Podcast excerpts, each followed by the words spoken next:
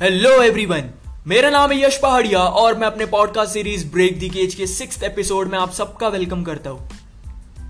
फिर हेरा फेरी, ये movie I guess आप सबने देखी होगी। और अगर नहीं भी देखी है तो इस मूवी का एक सीन मैं आपको बताता हूँ। इस सीन में होता क्या है कि अक्षय कुमार भागते भागते एक टेंट में पहुँच जाता है। सर्कस के एक टेंट में पहुँच जाता है। अब जैसे ही वो उस टेंट में पहुँचता है, वो देखता है कि बहुत सारे मिरर्स है, बहुत सारे शीशे हैं। और वो उन शीशों के बीच में जाके खड़ा हो जाता है।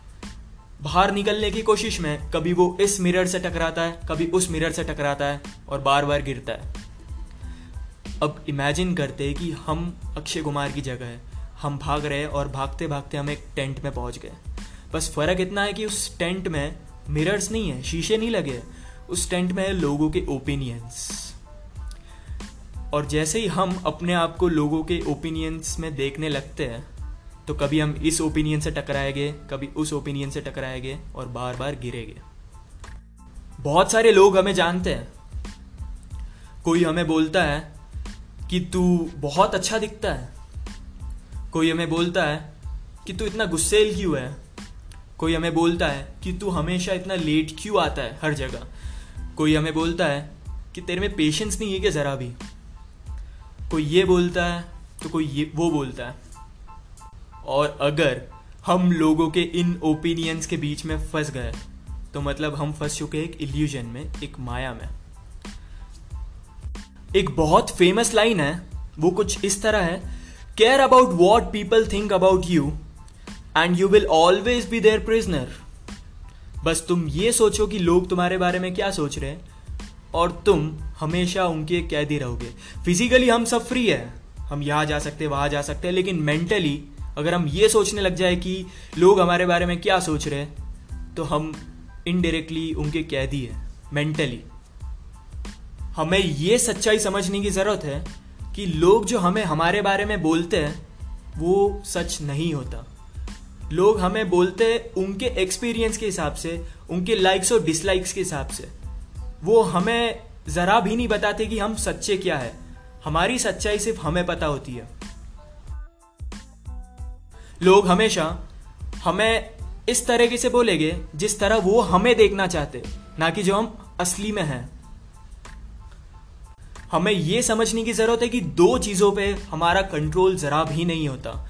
सबसे पहला, एक तो नेचर है। नेचर पे हमारा जरा भी कंट्रोल नहीं है। और दूसरी चीज़ है लोगों के ओपिनियंस पे। हम लोगों के ओपिनियंस को कंट्रोल नहीं कर सकते। इमेजिन करते कि हम एक जगह स्पीच दे रहे हैं। अब होगा क्या कि कुछ लोगों को स्पीच बहुत पसंद आएगी, कुछ लोगों को स्पीच जरा भी पसंद नहीं आएगी। कुछ लोग ध्यान ही नहीं देंगे और बोल देंगे कि क्या बोरिंग स्पीच है। अब हमने हमारा काम कर दिया स्पीच देने का। अब यह हमारे हाथ में नहीं कि लोगों को पसंद आएगी या नहीं आएगी। हम उस बेसिस पे खुद के स्पीच को जज नहीं कर सकते कि लोगों को कैसी लगी। उस बेसिस पे जज करेंगे कि हमने कैसा बोला।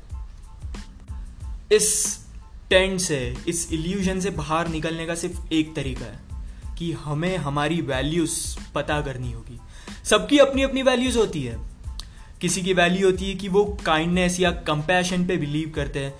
किसी की वैल्यू होती है कि वो चुप रहने में बिलीव करते हैं। किसी की वैल्यू होती है कि वो ऑनेस्ट रहने में, सच्चाई बोलने में बिलीव करते हैं। हमें अपनी वैल्यू के पता करना होगा। और जब हमें अपनी वैल्यू का पता हो, और अगर हम अपने वैल्यू के हिसाब से कुछ काम कर रहे हैं तो हमें रिग्रेट करने की ज़रा भी ज़रूरत नहीं है। एक एक एग्ज़ाम्पल लेते हैं अपन कि जैसे हम गए एक गारमेंट शॉप में, हमें एक टी शर्ट खरीदनी थी तो हम पहुँचे गारमेंट शॉप में। और जैसे ही हम गारमेंट शॉप में पहुँचे, हम क्या देखते कि एक कस्टमर ऑलरेडी खड़ा है काउंटर पे। उसने एक नेवी ब्लू कलर की टी शर्ट परचेज की है। लेकिन उसको वो समझ नहीं आ रहा कि उस नेवी ब्लू टी शर्ट के साथ कौन सी जीन्स या पैंट अच्छी लगेगी, कौन से कलर की ब्लू ब्लैक या कोई भी कलर की। तो हम उसके कन्फ्यूज़न को देखते हैं, उसको देखते हैं और फिर हम उसकी हेल्प करने की ट्राई करते हैं। हम बोलते हैं कि नेवी ब्लू के साथ स्काई ब्लू कलर की जीन्स अच्छी लगेगी। और जैसे हम वो बोलते हैं, वो कस्टमर हमारी तरफ़ देखता है, बहुत ही ऑकवर्ड वे में और हमें इग्नोर कर देता है, हमारे सजेशन को इग्नोर कर देता है। अब नॉर्मली होगा क्या? कोई भी वहाँ पे होगा तो उसको काफ़ी बुरा लगेगा कि यार, क्यों ये मुझे इग्नोर किया? क्यों मैं इसके काम के बीच में गया? मुझे ये बोलना ही नहीं चाहिए था, अपना ओपिनियन देना ही नहीं चाहिए था।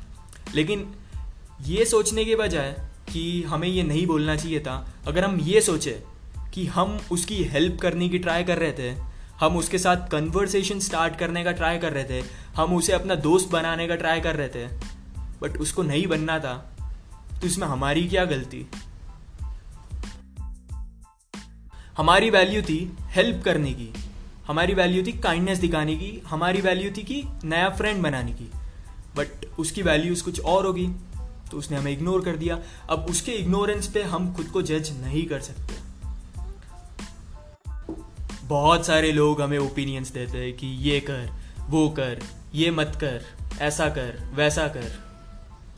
बस एक बात बोलना चाहूँगा लास्ट में मैं, कि भगवान ने हमें बहुत सारे सेंसेस दिए हैं, सुनने के, बोलने के, देखने के, महसूस करने के।